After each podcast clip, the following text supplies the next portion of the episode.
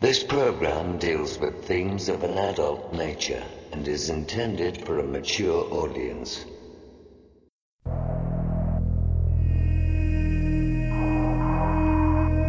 The very word secrecy is repugnant in a free and open society. And we are, as a people, inherently and historically opposed to secret societies, to secret oaths, and to secret proceedings.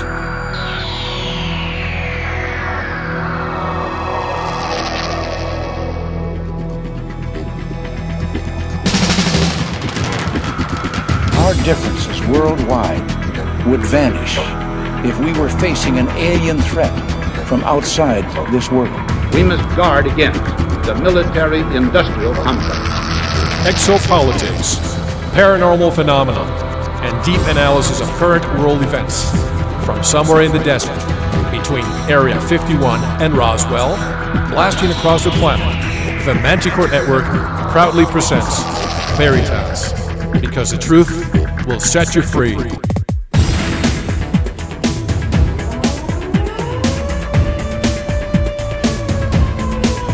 Headline edition, July 8, 1947. The Army Air Forces has announced that a flying disc has been found and is now in the possession of the Army. I'm as mad as hell, and I'm not going to take this anymore. The power they took from the people will return to the people. And so long as men die, liberty will never perish. Soldiers, don't fight for slavery, fight for liberty. The only thing we have to fear is fear itself. Sooner or later, though, you always have to wake up. Be skeptical, but don't close your mind.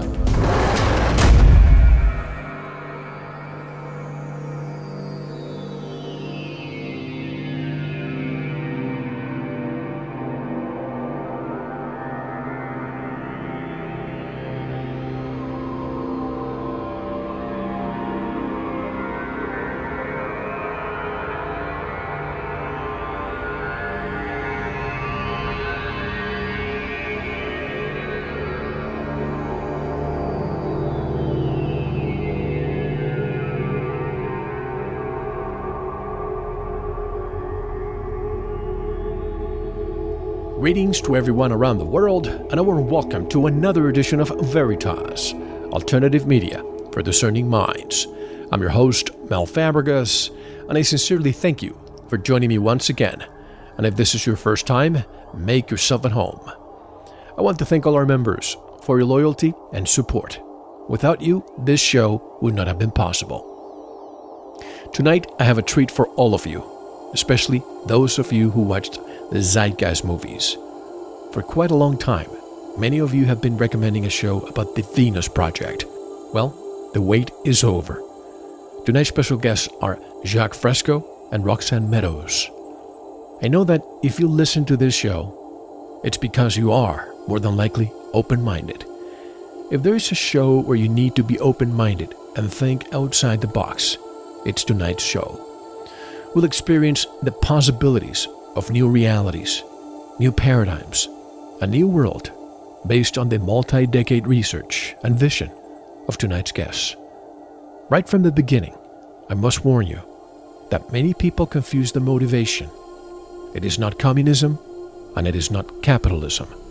They hate both. Both systems are doomed, and their proposed system, at the least, should be considered as a possible solution to today's paradigms. Jacque Fresco and Roxanne Meadows will be with us shortly.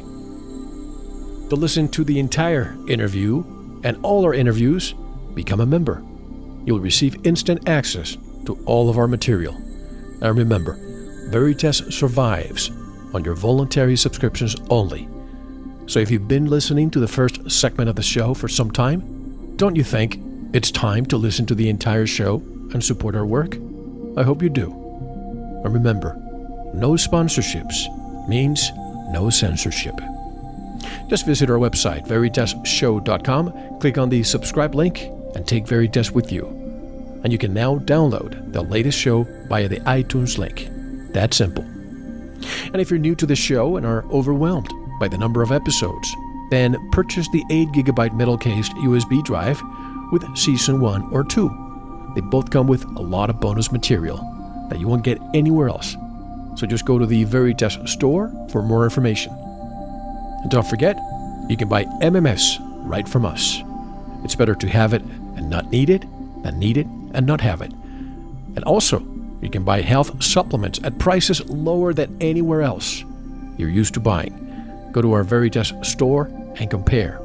The only thing you can lose is the high prices you pay everywhere else.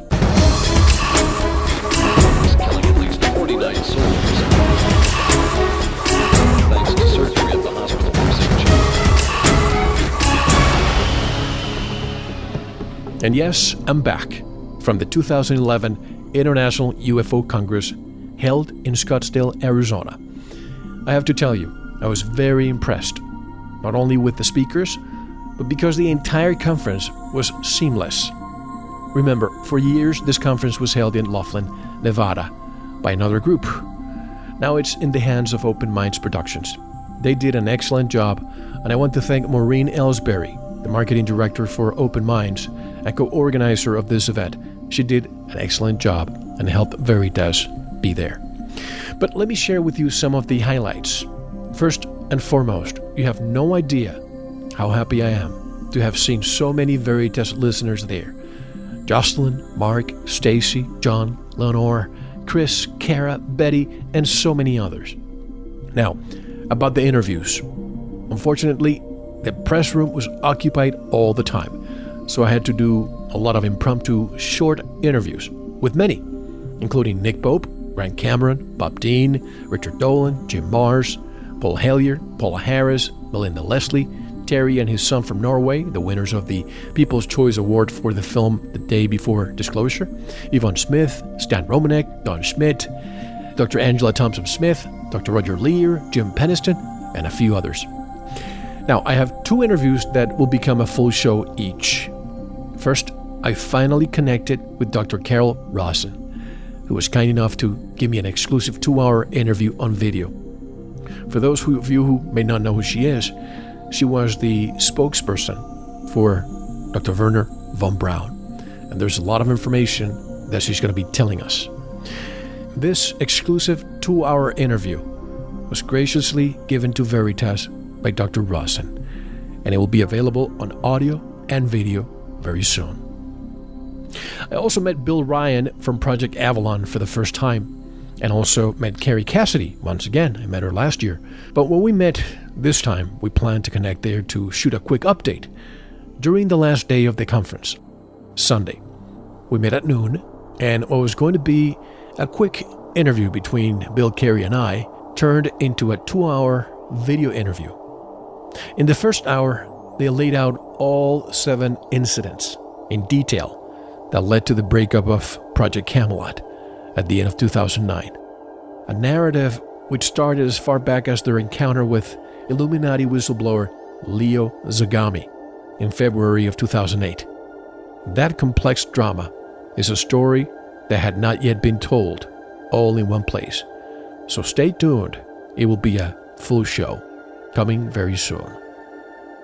And last but not least, let me just say that I was so happy to see so many young people this time. For some reason, it is hard to find young people at MUFON and, and related meetings and at the UFO Congress. But this year, it was different. I went table to table to chat with all of them, and many said they didn't expect anyone to talk to them. Well, let me tell you something. You are our future, and I want to be there side by side with all of you as we continue opening doors. To those of you who are fans of Veritas, a big thank you. You know who you are, and I want you to know that your presence there and all your kind remarks mean a lot to me.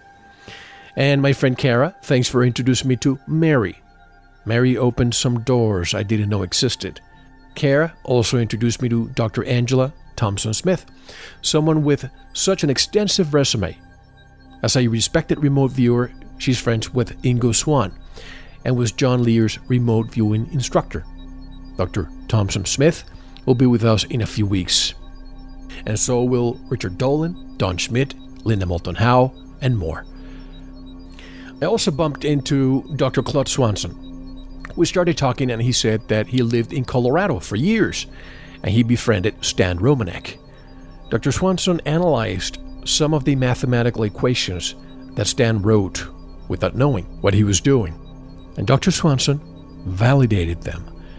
Claude says that Stan Romanek's case is the real deal. I later did a quick interview with Stan and decided that there is enough new information for a new show. So expect another interview with Stan Romanek. His case is one of the most documented and controversial of modern times. I even chatted with Lisa, Stan's wife, and I asked her to be part of the show too, since she basically is the foundation of what keeps Stan sane. She even told me that Stan has about 14 children now. And you know what I mean when I say children. Stan, it's a good thing that these aliens don't make you pay child support. Lisa, you're a good sport, and I look forward to having you and Stan on very soon. Okay, enough about the UFO Congress for now. Just go to the Veritas TV link to start watching some of these interviews. I'll also be including the audio so you can watch them or you can also download the audio. All of this in the next few days, so check periodically. And speaking of guests, take a look at our upcoming guest roster. If that doesn't compel you to join as a member, nothing else will. And if you need to get in touch with me, just go to our website and click on the contact button and join me on Facebook.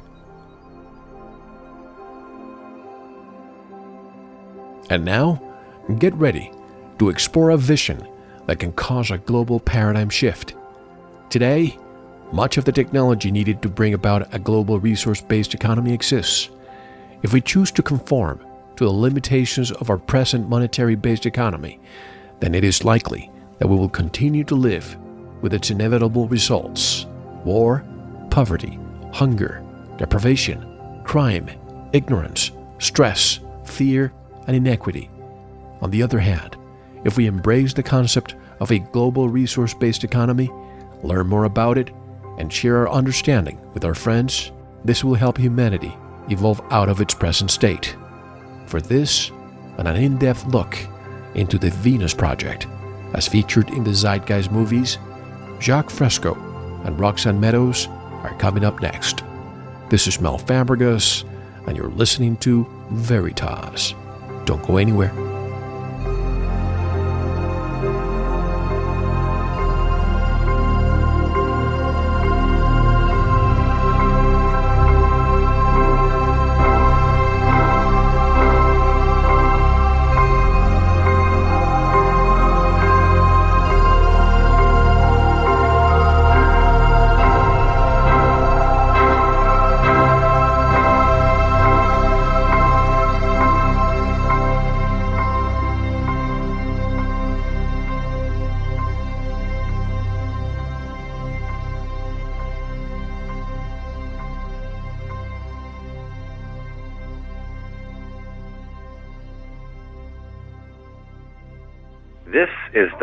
Agnew, and you're listening to Veritas.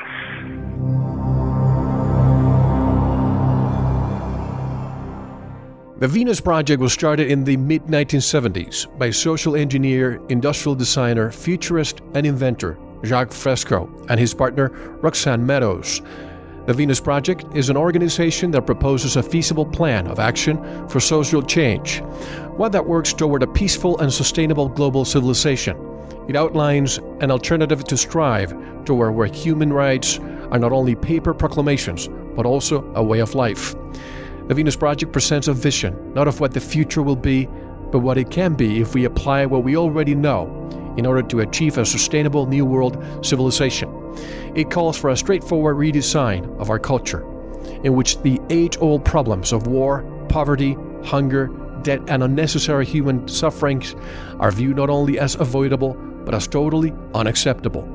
Anything less will result in a continuation of the same catalog of problems found in today's world. The Venus Project has been highlighted in the film Zeitgeist Addendum and the third sequel, Zeitgeist Moving Forward. They have attracted millions of people worldwide. For more information, visit their website at thevenusproject.com. And directly from Venus, Florida, that's the name of the project I would like to introduce for the first time on Veritas Jacque Fresco and Roxanne Meadows. Hello, Mr. Fresco and Ms. Meadows. Welcome to Veritas. How are you? Good, thank you. Thank you for the opportunity to be on your show. It's my pleasure. May I call you Jacque and Roxanne? Yes. Certainly. Thank you. Well, I can't tell you how many people have been asking me to interview you both for, for more than a year. A lot of our listeners belong to the Zeitgeist movement, so this will be a treat for them. And for those who are not aware of the Venus Project, I'm sure they'll enjoy listening to this proposed paradigm shift. First of all, let's start with Jacque. Jacque, can you give us some background of yourself and where did the vision to create a new system come to you? Where did the vision to create a new system come to you? Uh, during the Depression, 1929, the crash, when 15 million people were out of work, sleeping in every empty lot. That was the time that I began to look in store windows, and the stores had everything. The factories existed, but they were shut down. It was called a recession. But nobody talked about the cause of the recession, what made it happen. They thought they were just boom times and times that were bad. Of course, politicians never understood anything, and economists had contradictory views. It was at that time that there were many people in empty lots up on soapboxes talking about mankind united, socialism, capitalism, fascism, everything, back to Jesus. There was all kinds of groups forming. And at universities, the students were sitting outside the university discussing socialism, communism, all kinds of ideas, something you don't see today at all, because all that has been wiped out. The news is managed, so what you watch on the news is not necessarily true. It's it's all systems to sustain the existing system. So you don't have any real information on the news. Let me just say, as a matter of disclosure, that my family escaped communism, but there's a big difference between what you're trying to accomplish because some people may confuse the Venus Project as being an advocate for communism. We have heard that, but it's not at all true. Right. Communism uses money. They have politicians, they have banks, they have military, they have um, stratification, social stratification. So, and then they have police, and they're for the labor class. So, we are for the labor class in the way that we want to eliminate boring and mundane jobs as quickly as possible through automation. We want to use high technology with a social design to improve people's lives. We want to update our social design with our technology, the best of technology. And this brings to mind, Roxanne, that we live one third of our lives sleeping. Another one third of our lives we spend it working. So we only have less than one third to enjoy life. Will that change with your vision? Totally. The we would use, as I mentioned, our technology to eliminate boring and mundane jobs. So when a new it, it, when today, when there's a new machine that comes in, it eliminates people's jobs, but that doesn't give them a higher standard of living. So when a new machine comes in within what we call a resource based economy, people would have more leisure time and have more access to goods and services. It would do just the opposite because we're not within a monetary system. It's the monetary system that makes people afraid of machines coming in and displacing them. And by the way, how did the two of you converge? Well, Jacque was always lecturing and um, giving lectures even in his homes, in his home, where he'd have lectures every about three three nights a week. And I had I was very lucky to somebody approached me and introduced me to Jacque's lectures, and on tape, and I thought they were the most interesting thing I'd ever heard because the the activists today talk about what's wrong with society, but they don't pose a workable alternative. That's what's very different from every other uh, type of organization. They don't offer anything. They just say what's wrong, or they say they want to bring back democracy. We never had democracy. You have an illusion of democracy where you might go vote once in a while, but you're really voting for the same people, the backup the people who are the establishment who Yes. give them the money to get in.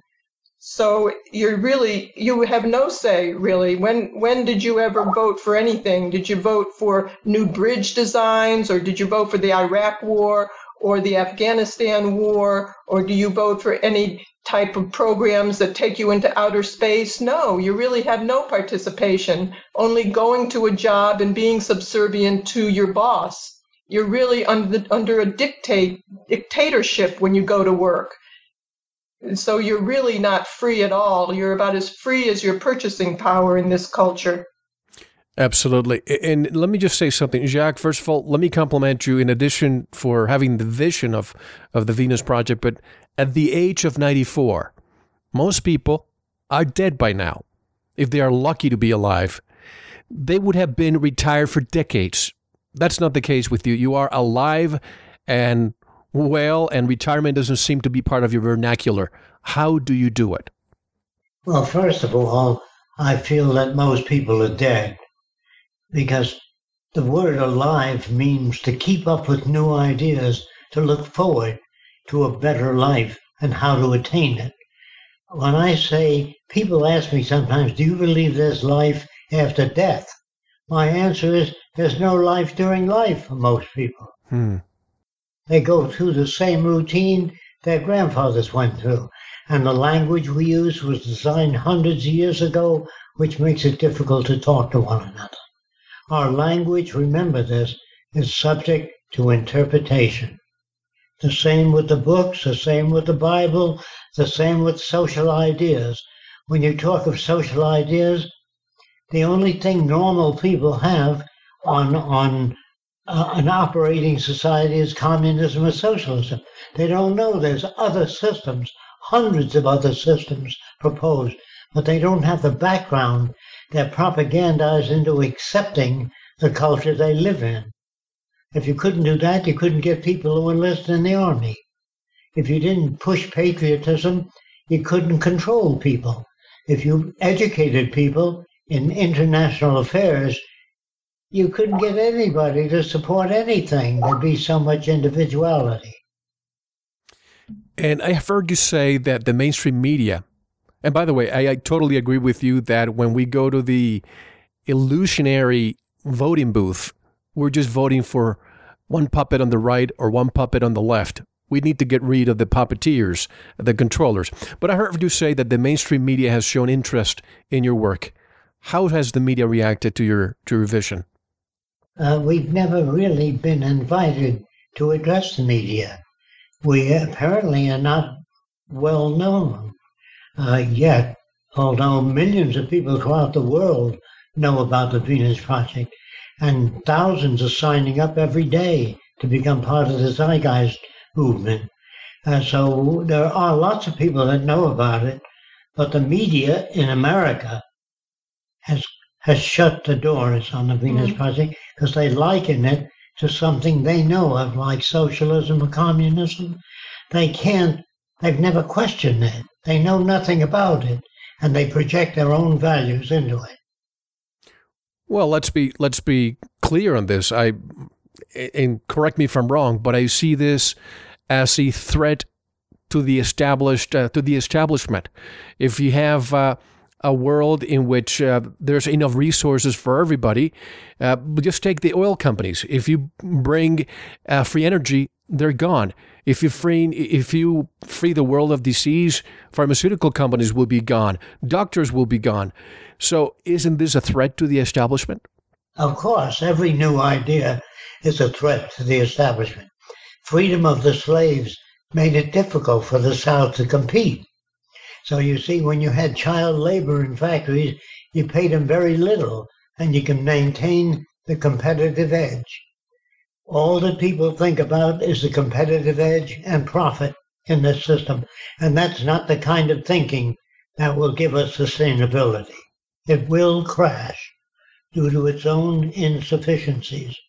Little do they know, though, that life in a resource based economy would give them a higher standard of living, less stress, more cooperation with, with society, and give them a higher education. They'd understand themselves and the world around them much better than they do today. They'd have a much higher standard of living, even mentally, within a resource based economy. How would the, I'm just thinking of uh, the different types of uh, classes we have around the world. We have a, a, class system in the United States. We have the, the caste system, for example, in India. How would this change worldwide?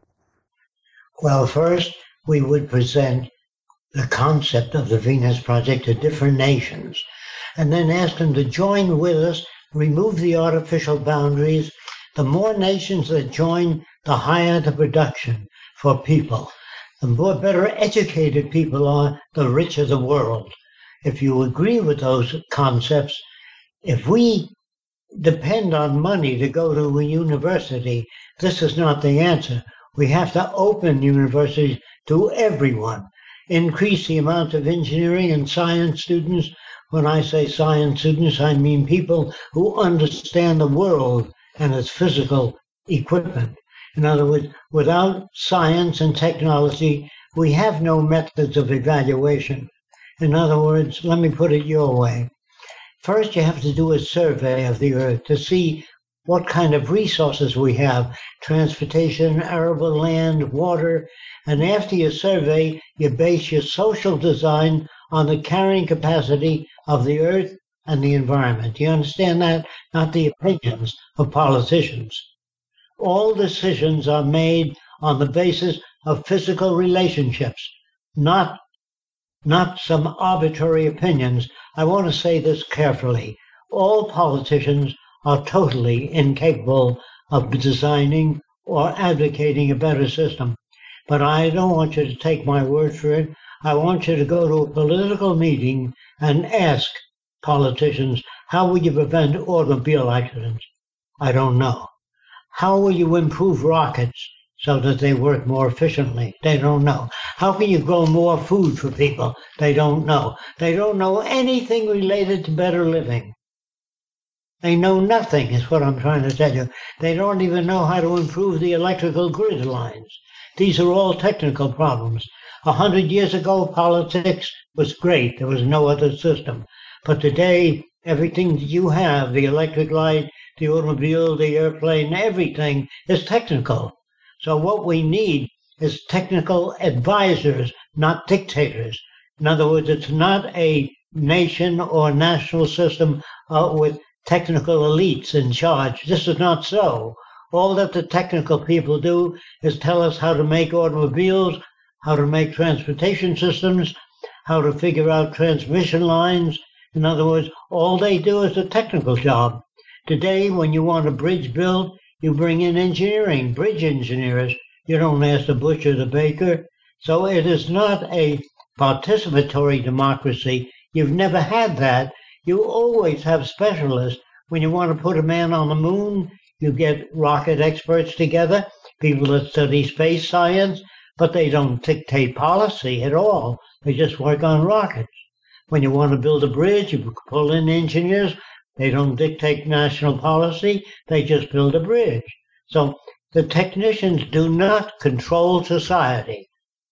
What this is, is using science, not scientists, but the methods of science, because scientists are just as indoctrinated as anybody else in this system. Yes. It's patriotism, they have allegiance to countries, they have vested interests, and they're just specialists within certain areas, maybe um, lighting or or agriculture, but they're not multidisciplinarian, so they can be used by government today to make bombs and weapons and and make things that wear out and break down. They wouldn't do that in the future, in a sane future. So we use the methods of science applied to the social system for the betterment of everyone. This this means using what works there's no vested interest within the monetary system. So there's no there's no there's no need to um, do any type of to hold things back.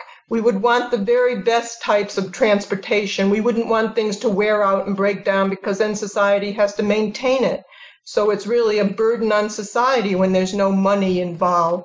So you get rid of the conditions that cause the problems, and they don't pinpoint that today. They blame people. People are good or bad, or they they um, they didn't make the right decisions.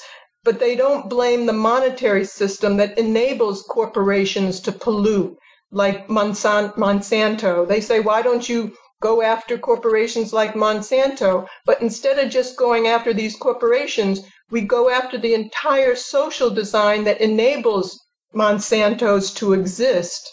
They wouldn't within a resource based economy when money is out of the picture. They're just a symptom of the problem. But also, I, th- I think stupidity and repetition are the two words being used all the time to stifle innovation. That's why we seem to be in a world of planned obsolescence. And when I say this, I mean your cars can last five, seven, eight years. Uh, people, uh, they have to be sick in order for the system to, to, to operate. Do you know what I mean? Yes, I do. I think that the system is obsolete. It was obsolete years ago. We could have built a fine world in 1927 with what we knew then. The whole system is basically corrupt. As long as people work for money, they're bound to be materialistic and inhumane to one another. They don't concern themselves with people. I can prove that to you. We would not outsource jobs if we cared about Americans. Industry doesn't care about anything except the bottom line called profit. When new machines come in, they don't shorten the workday and pay people twice as much. They downsize, they get rid of people. That means they don't care. That's what I mean. And when you put a man in the army who puts his life up for the country, that's a supreme sacrifice. You should conscript all the war industries as well as people so that no one makes a buck out of war. If you did that, you wouldn't have war. War is big business. It always has been big business, and they don't give a damn about people because they make killing machines out of these young kids. What we would do is send the kids back to school to study to study how to bridge the difference between nations, not to kill one another. Do you understand what I'm saying? I certainly do. And you just reminded me when I was in college many years ago, Jacque, that I told one of my accounting professors that I could not understand how the most valuable asset a company has is not registered in a financial statement. And I mean people. People are the most valuable aspect of any company, and yet they seem to be a disposable uh, item. What's your take on that? Because yes, they're replaceable today. You yes. Know, they give their machines the best oil, no dust. Um, they they replace parts before they break down but they let people eat hamburgers and frankfurters and don't give them medical care. They're just disposable. They don't care about that. When the bottom line is profit, you can't afford to care. Absolutely. And I know you have a database of designers who are ready to help you start, quote unquote, building a city. Has that, quote unquote, city been identified? And how are governments reacting to your proposed vision?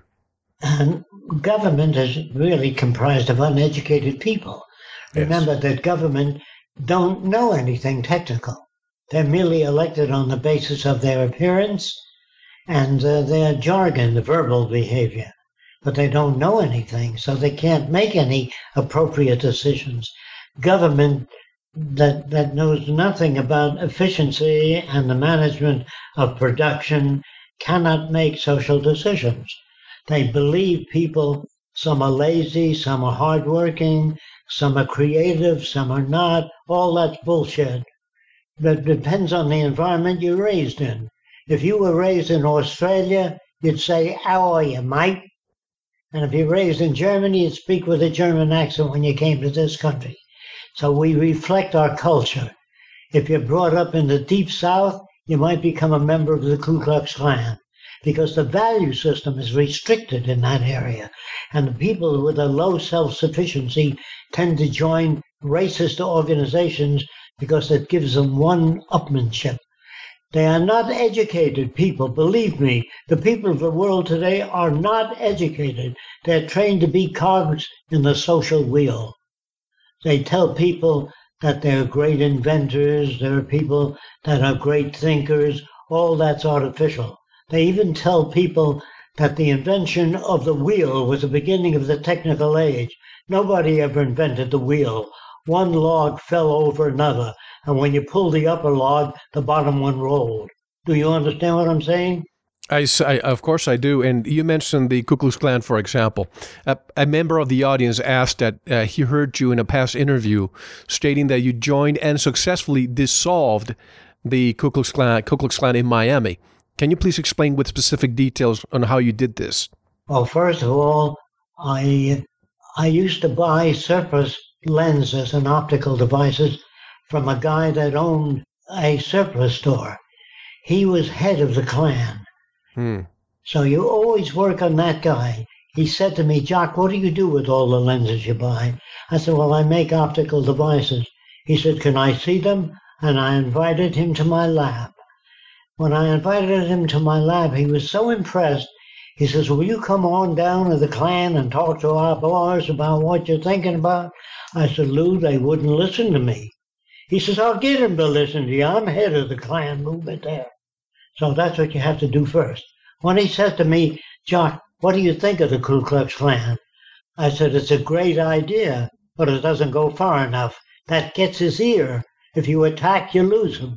Do you understand what I'm saying? Yes, yes. So we have to learn procedural systems for changing people. You always work with a leader, never the group.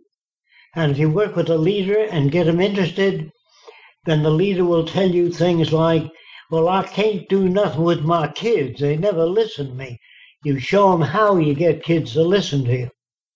In other words, I give them lessons in behavioral sciences, how reinforcing certain types of behavior strengthens things in kids.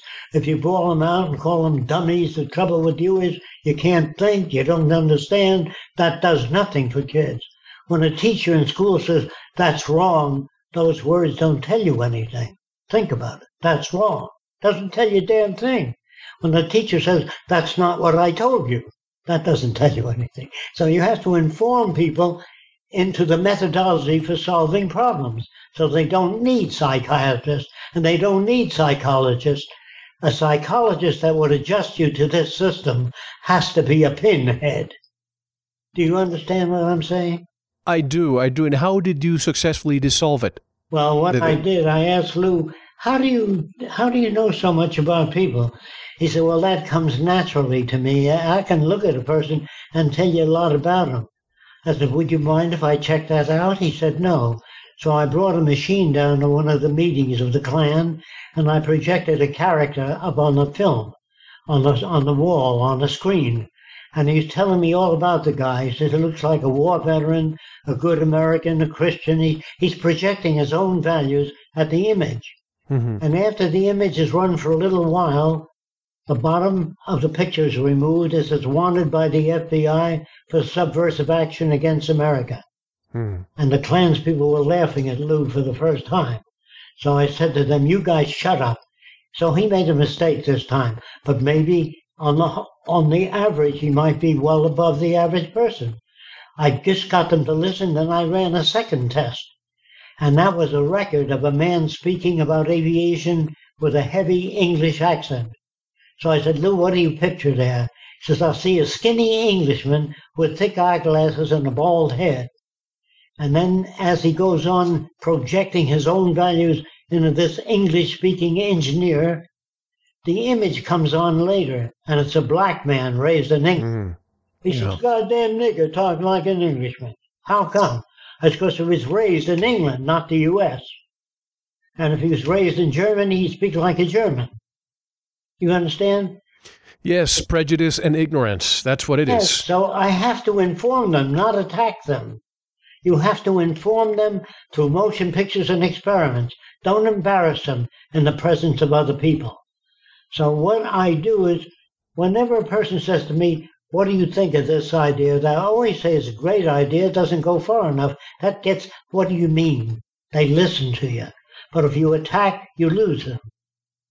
Do you understand? Yes, and it's all ego. Uh, you, you, you see, the, in this case, the end or the means justified the end. You joined, you listened to the to the main person. They allowed you in, and you were able to to make a difference by by by presenting your views in such a, a clever way. That was also the White Citizens Council. They hate foreigners, so I joined that group and dissolved it. you don't dissolve it with reason or logic because they don't know what the hell that means. So you use motion pictures and you show them physical evidence, the same thing that gave you your viewpoint above others. It isn't that you're smarter, you've been exposed to more alternatives than the average person. So now let me tell you about changing other people. I did a survey in New York and I asked a lot of people what the most backward people were in the area. And they said, we don't know what the most backward people were, but there's an Arab group that believes that the earth is flat. Ah. So I said, I better try to change them. If I can't change them, I can't change the world. So I got to know the chief, the guy in charge of that Arab group. And he said to me on the phone, he says, you are Arab? I said, yes, I'm not an Arab. He said, where your father he born? I said, Lebanon. He said, come and saw me, means come and see me. So I came to see him, and he said, You believe the world he round? I said, Yes. He went, That means it can't be where he comes from. Mm-hmm. So he held his hands up, symbolizing the round earth. And he said, If the world round, all the water he fall off the world. All the people, they fall off the world. You understand? That's his yes. logic. So I took a balloon and I rubbed it with fur and I put cornflakes in his hand and just told him to hold his hand away from the balloon. As I charged it with static electricity, all the cornflakes jumped up to the balloon. Mm-hmm. His jaw hit the pavement, and he said, World he magnet? I said, Yes. Ah, and he explained that to the other Arabs. It took an hour and a half to change their way of thinking. But don't argue with them. Don't contradict their views. Just show them things that they are not, not familiar with. Show them the evidence, right? Yes, just like you do when you study science. When a man says, believe me, this is the strongest metal in the world, we say, what's its compression strength? What's its tensile strength? Remember, the language of science is not subject to interpretation.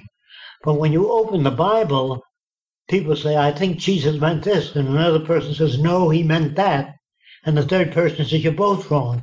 That's why you have the Lutheran, the Seventh day Adventist, the Catholic, because it's subject to interpretation. All our language is subject to interpretation. You're not talking to people, you're talking at them. You can talk with them if you understand how they learn, the learning process. And you have to introduce methods that they can understand. Don't speak of superior problems like particle behavior or atomic force. They don't know what the hell you're talking about. Symbolize it, make it simple. Really show them that plants cannot grow. They tell you in school that plants grow. They cannot grow unless there's sunlight, soil, moisture. Of themselves, they can't grow. The same with people. With insufficient exposure, they cannot conclude uh, a sensible conclusion for prevention of war or anything if they don't know the fundamental processes of nature.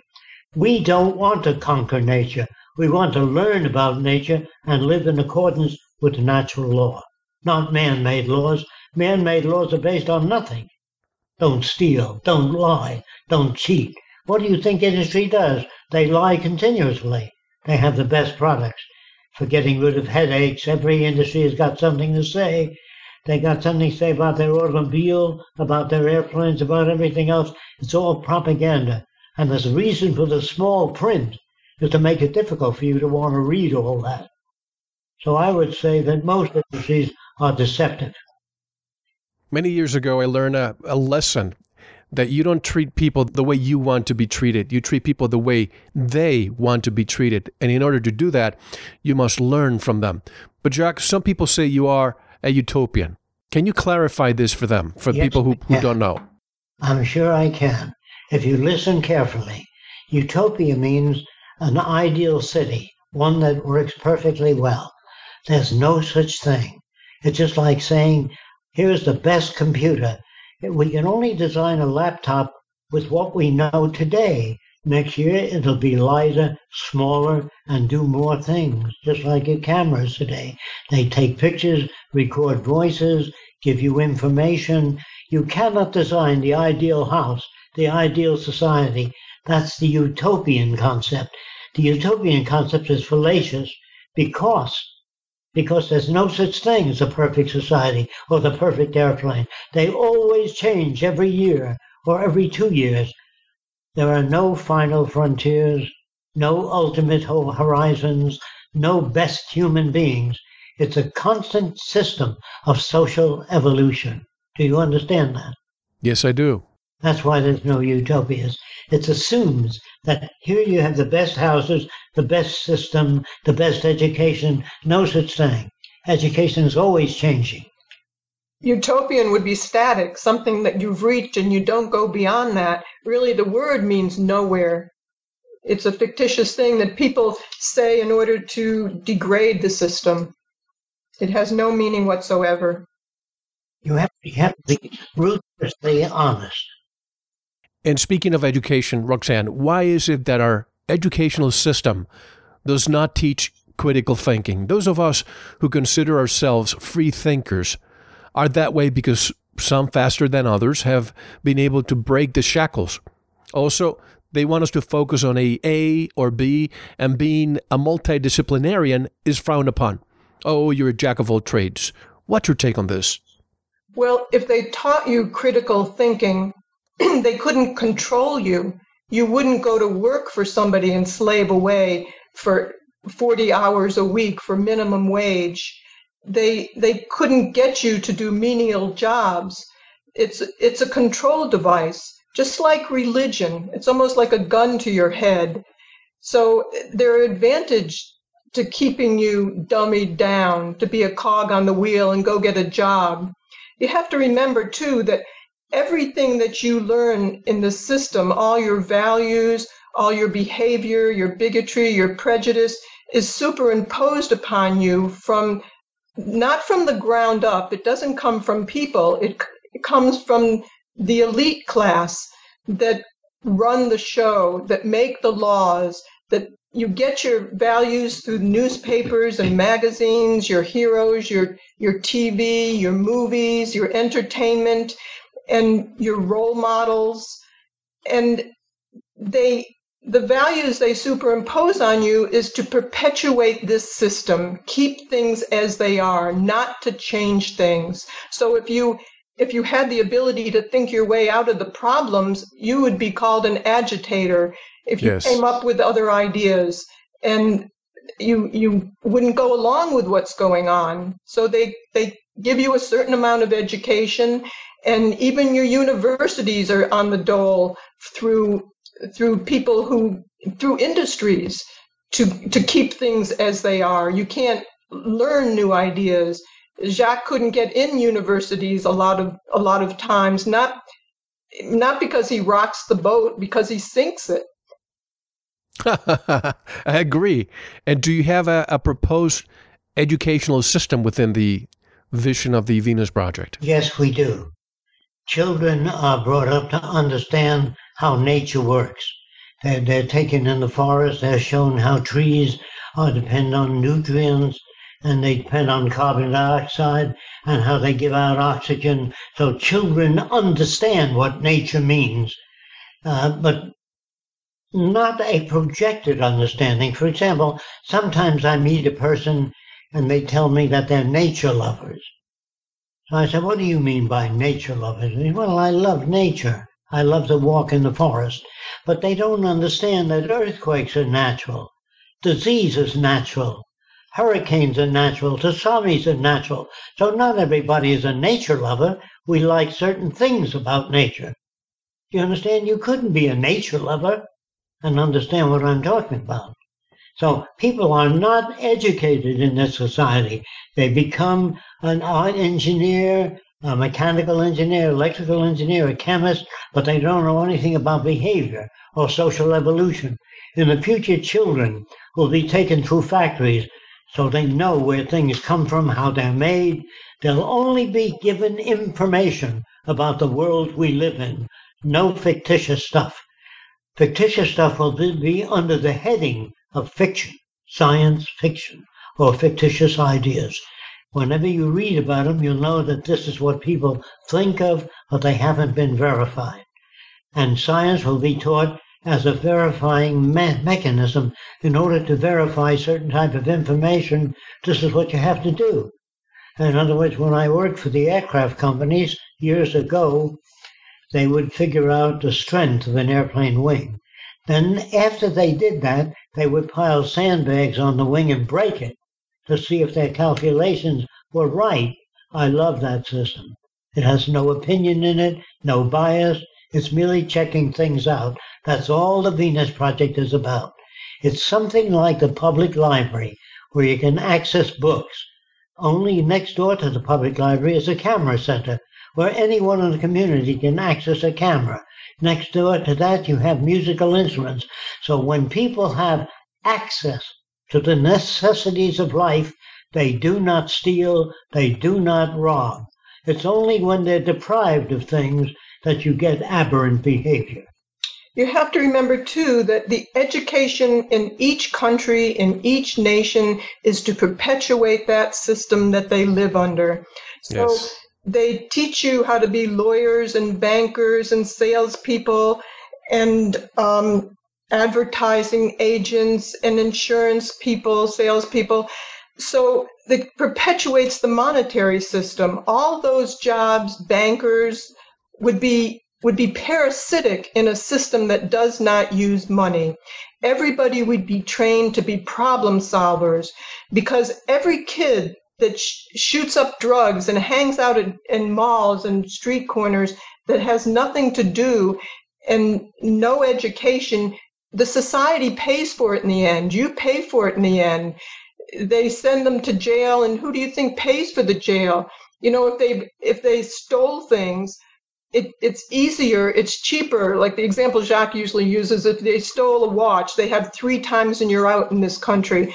And if you know they put you in jail for years, and say you you stole a watch or many watches, and they put you in jail for years. If you accumulate, if you add up all the money that it takes to house them, feed them, clothe them, and um, they don't really educate them, but to give them medical care, it's cheaper to give them the watch. And with our technology today, we can create abundance if we use it wisely, if we don't abuse it. Today, we abuse our technology. We make bombs, we make weapons. Uh, One of our biggest industry, uh, second to banking, is the armament industry. They just spread it out into every city and uh, practically or every state. So you don't want to vote against it, you'll lose jobs. It's so corrupt, this system. There really is nothing worth saving other than the technology. And of course, the penal system in the United States is another business. Yeah. And we have the highest uh, ratio of inmates per capita than any other country in the world. But I know the proposed vision is to do away with, uh, when I say the proposed vision, I mean the Venus Project, is to do away with uh, currency into a resource based economy.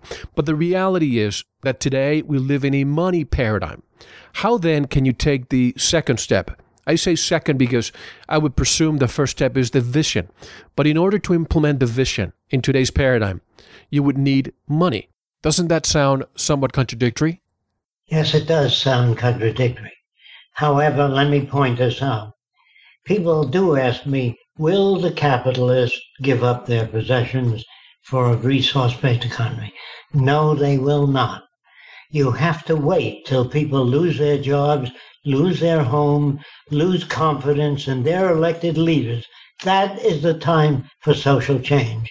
You will not get it through reason or logic. And that's happening all over the world. The job right now is to educate people that there is another system that would benefit themselves and the environment, where everybody could have a high standard of living without toiling for it. Just remember that I've lived through the last depression, and a friend of mine owned an aircraft factory. And the government came in and said, We're taking your factory over. He said, Why? Because you haven't paid taxes for three years on your equipment.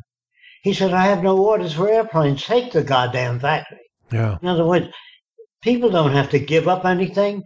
If banks fail and you bail them out, you're taking public funds away from feeding the poor, taking care of people to get their pensions, and you're giving it to banks and you're giving it to the people. This is unfortunate that Obama gave the money to the banks and, and the institutions that created the problems in the first place. He has no idea of what to do. Neither does any other politician have any idea of what to do to stop these problems. Only when they get themselves into jams and the system dies will people look up and say, is there any other way?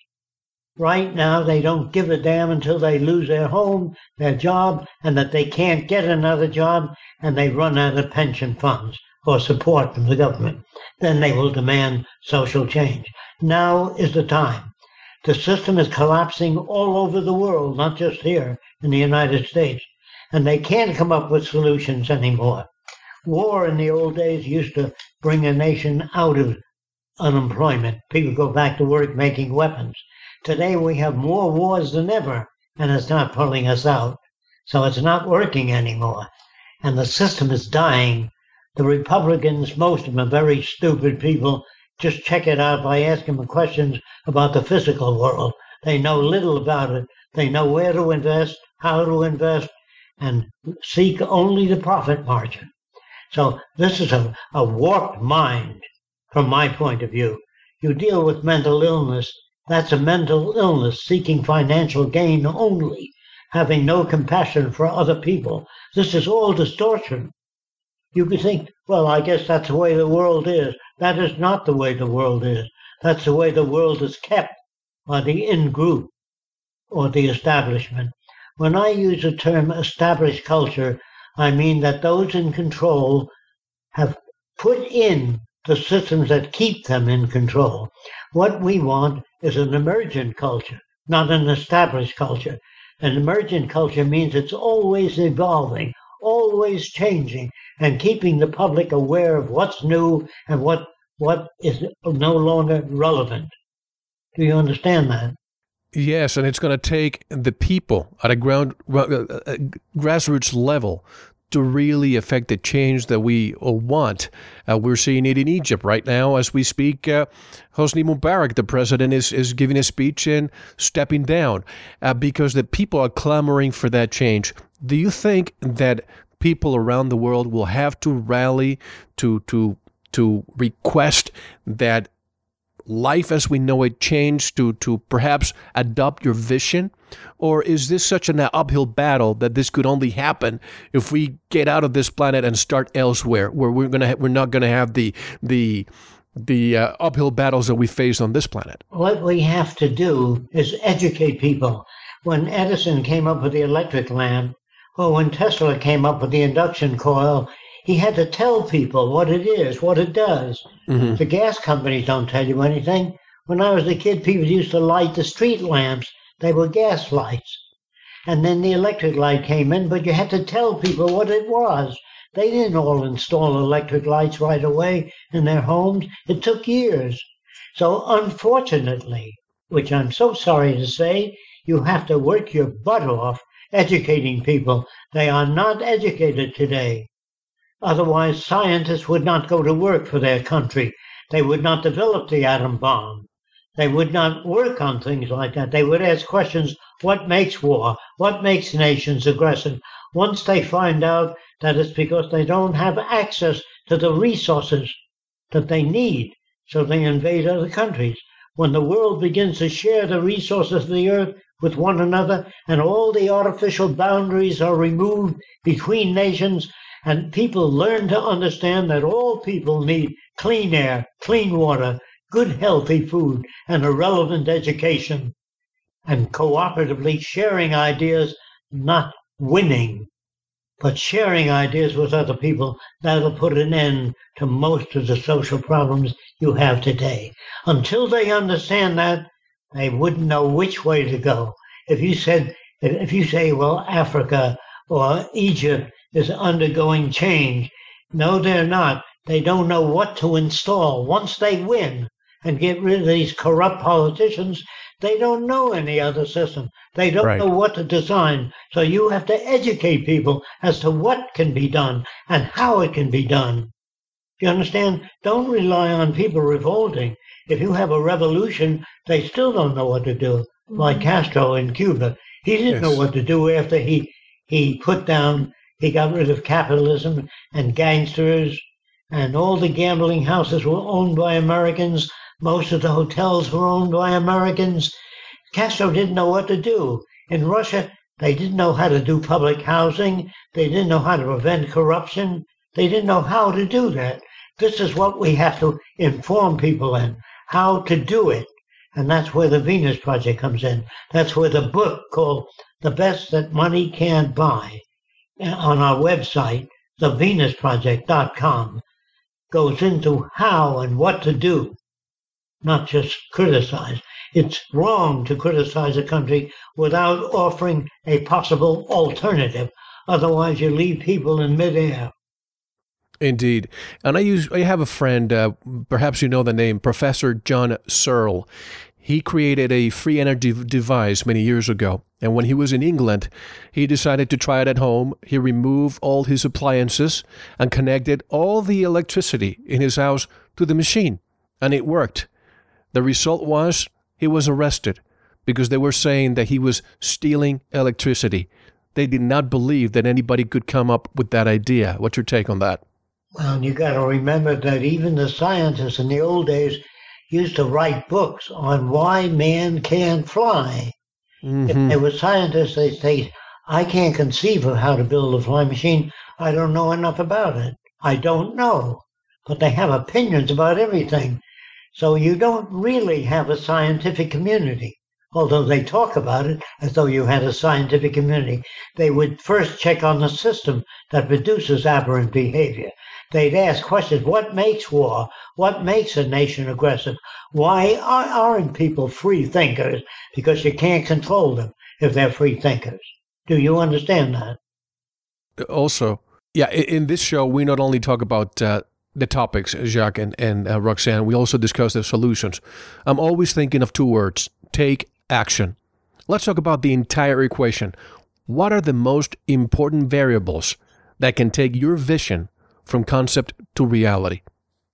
An understanding of how the world works.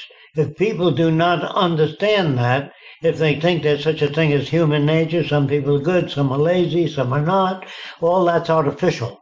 All people can be like Leonardo da Vinci. All people can be as creative as Tesla if you know how to do it. Only they don't know how to do it. They think some people are creative and some aren't. Some are artistic, some aren't. That's not true. Anybody can learn anything. You can be brought up to hate Filipinos, Jews, Swedes. It depends on the indoctrination you're given by your country. So your country tends to indoctrinate you to ideas that support the establishment. Do you understand that? That's why you don't get in the public library and in our schools contradictory books. Don't we need, and, and I've had this conversation with uh, Dr. Edgar Mitchell, the astronaut, a few years ago, that in order for us to accomplish something like this, we need a one world, I hate to call it government, but a world that's united where nationalism and boundaries are, are a thing of the past. Does that make sense? One world government that we need is the intelligent management of the Earth's resources. The only way that can be done, you got to be very careful and pay attention to what I'm saying.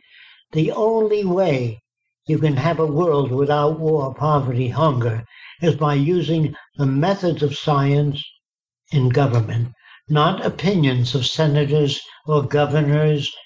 What you need, eh, if you can follow me now, a pilot used to look out of an airplane when I was a kid and he'd say, I'm about a mile high. Today, with Doppler radar, you get exactly 5,250 feet, three inches off the ground. Right. No human can do that. So we want to move eventually humans out of government, not a machine takeover, but assign machines tasks that humans can't do. For example, about nine years ago, machines were able to handle 1,000 trillion bits of information per second. No group of humans can do that. So we need a computerized government that has its tentacles into agriculture, transportation, production, human illnesses, cancer, heart disease. So we have a, a video file, a file of everything. You can't do that with human beings. They can only handle seven objects at the same time today. Machines have long surpassed the human ability to do things. People say to me, can a machine be better than the designer? I know a little guy that designed a machine to pick up a freight train and empty it.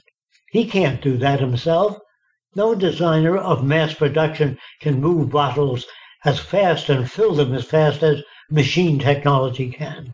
We don't want people to do boring, monotonous, dangerous jobs.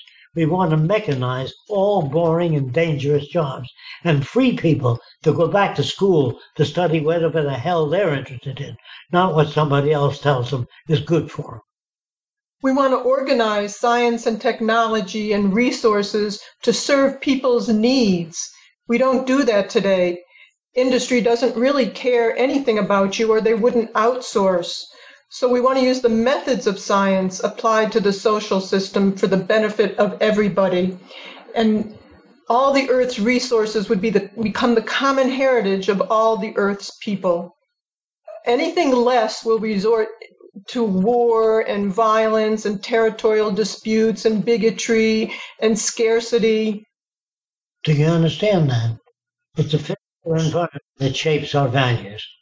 If you don't understand that, uh, look, if people get married and they don't get along, some lawyer makes some money on that. If people love each other and like each other and they live together, that's what it's about.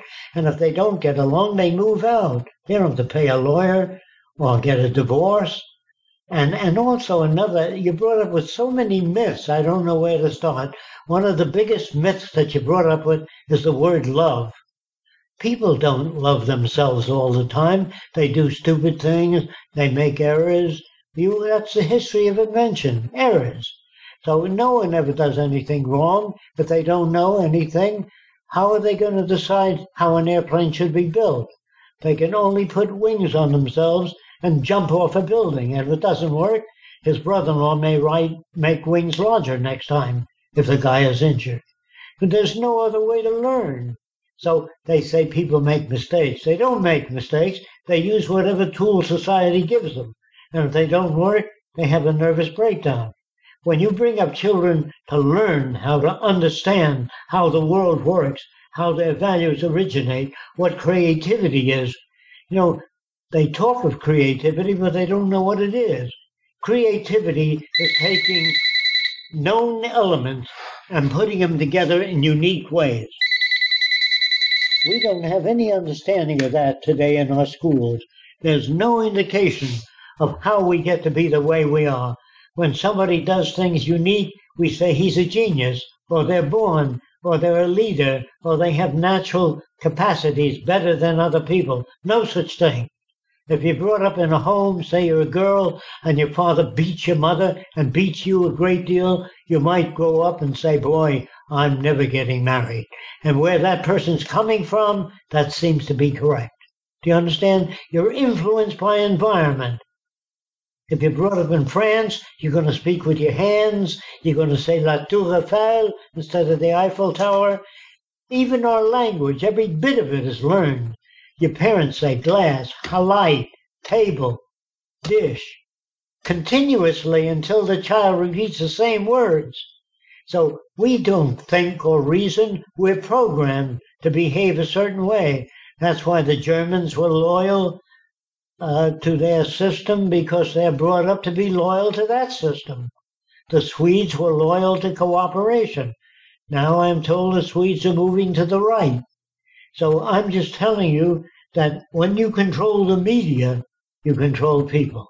And when you live under a system that uses money and keeps things scarce, and few nations control most of the Earth's resources and the rest have practically nothing, and competition and beating the other person gives you advantage in this system, and everybody is out for themselves, you have to take care of yourself, you have to educate yourself, you have to give yourself, you have to get money in order to get medical care then you're going to get aberrant behavior. You're going to get people in tremendous stress.